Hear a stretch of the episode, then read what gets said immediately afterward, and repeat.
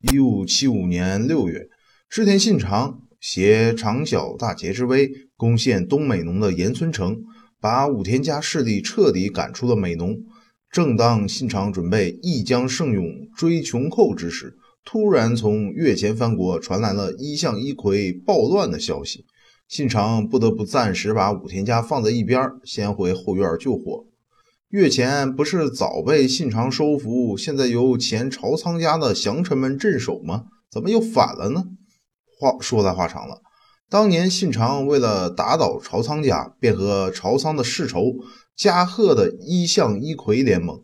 虽然信长正和石山本愿寺一世长岛一向一揆打得你死我活，但加贺一向宗为了扩张势力范围。也就顾不得本院寺的同门了。为了配合信长的越前攻略，加贺一向宗从背后攻击朝仓家，并且广收门徒，势力大增。朝仓家灭亡后，织田信长安排降臣前波吉继当了越前代守护。可是另一个降臣富田长繁对这个安排非常不满，自认得到的赏赐太少。富田长繁呢不敢憎恨信长，于是把怒火全烧向了这个后来改名为桂田长俊的富田长繁。一五七四年一月，富田长繁煽动了三万多一向宗门徒造反，攻打桂田长俊镇守的伊城古城。桂田长俊呢猝不及防，全家被杀。伊揆军转而攻打织田家留守的明智光秀，把兵微将寡的织田军赶出了越前。富田长繁野心膨胀，于是又对另一个朝仓家的降臣鱼住景固下手。一月二十四日，富田长繁假意邀请鱼住景固及其次子共进早餐，于席间杀死了鱼住父子。次日，富田长繁率军攻打了鱼住景固的鸟羽城，杀死了鱼住的长子，鱼住景固也被灭族。当时，织田信长正在准备攻打伊势长岛的一向一揆。没工夫搭理这个无法无天的富田长繁，相反，为了稳住富田长繁，信长还把干脆把桂田长俊的越前守护代一职转给了他。虽然富田长繁实现了自己的野心，但他很快被加贺一向宗视为势力扩张的绊脚石。一五七五年，加贺一向宗再次暴乱，领导人下间赖照和七里赖周率领了十三万义揆军四处掳掠，为一向宗兵力所威慑。朝仓景建率先投降。二月中旬，伊揆军开始攻打了富田长繁的府中城。虽然长繁奋力反击，可是，在战争中被手下用铁炮从背后暗算了，呃，最终战死，年仅二十四岁。伊揆军又转而攻打隐匿了朝仓景静的呃平泉寺，静景呢战死，平泉寺也被夷平。自此，几乎所有朝仓家的叛臣死的死，逃的逃，投降的投降。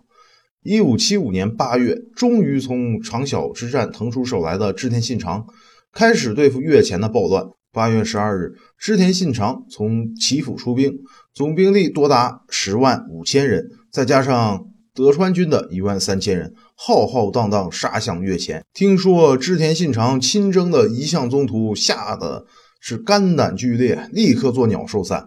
织田军到越前以后，没费多大劲儿就平息了暴乱。为了斩草除根，织田军大肆搜捕这个一向宗徒。呃，据称遇害的徒众不论男女老弱，多达四万人，是伊势长岛遇害人数的两倍。八月二十一日，没有骨气的三姓家奴朝仓景建呢，也被织田信长刺死。朝仓家的旧势力彻底灭亡了，一向宗也几乎被平定。欲望相争，反而使织田家渔翁得利。织田信长于是指派重臣柴田胜家坐镇越前藩国，并派前田利家佐佐成政、不破光治辅佐。由于一城古城已被烧为平地，柴田胜家于是选了北庄城作为据点。柴田胜家军团成立，此军团主要任务呢，除了继续剿灭越前的一向宗势力外，更重要的就是对抗越后之龙上杉谦信。越前藩国从此进入了柴田时代。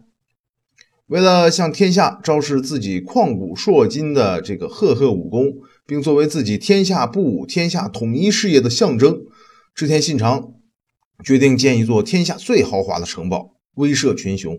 地址就选在了琵琶湖南岸，位于京都和岐阜之间的交通要冲名字信长都想好了，叫安土城，取平安乐土之意。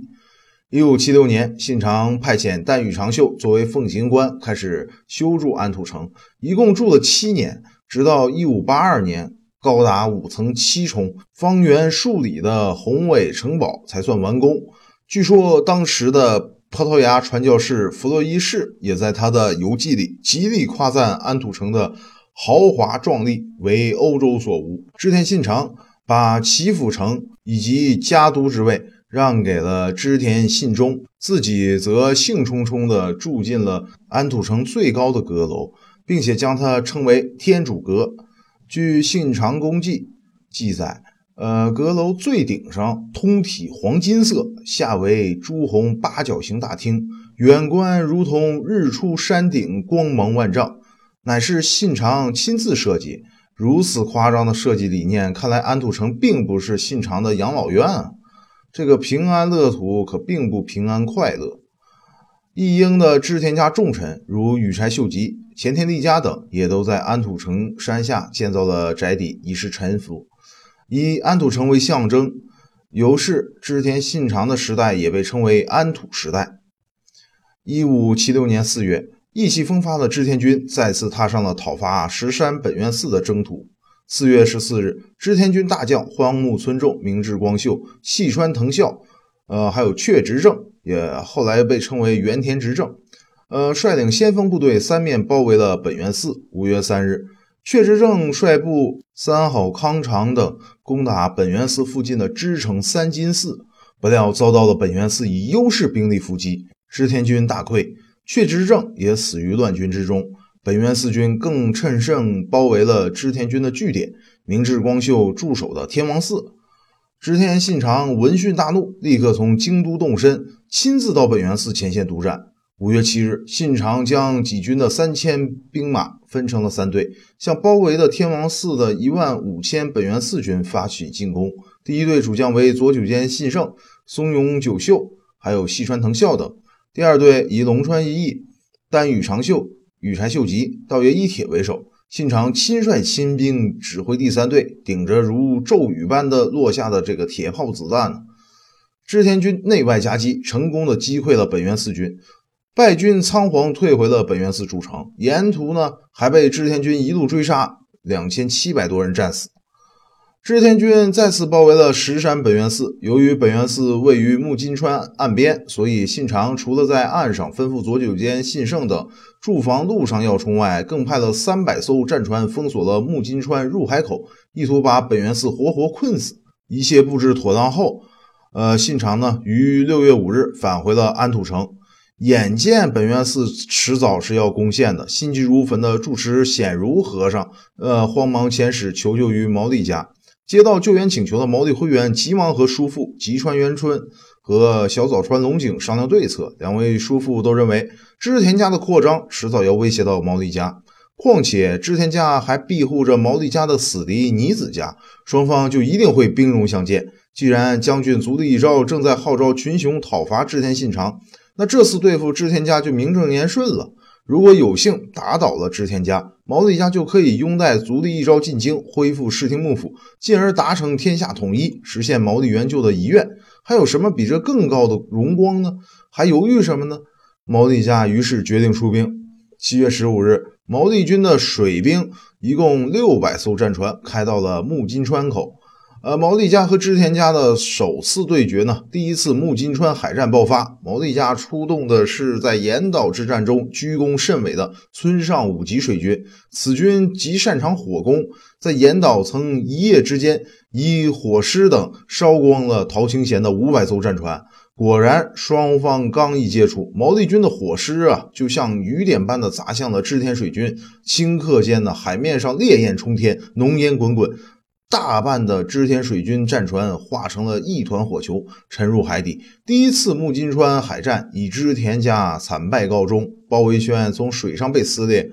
毛利家的援军和物资粮食源源不断地运进了本愿寺，岸上的织田军只能瞪着眼睛干着急。本愿寺终于转危为安。第一次木津川海战的胜利，大大的激发了这个反织田势力的士气。是呃，据说足利义昭喜不自胜，还大大的褒奖了这个毛利辉元、武田胜赖、上杉谦信和毛利辉元都持书报捷，相互庆贺。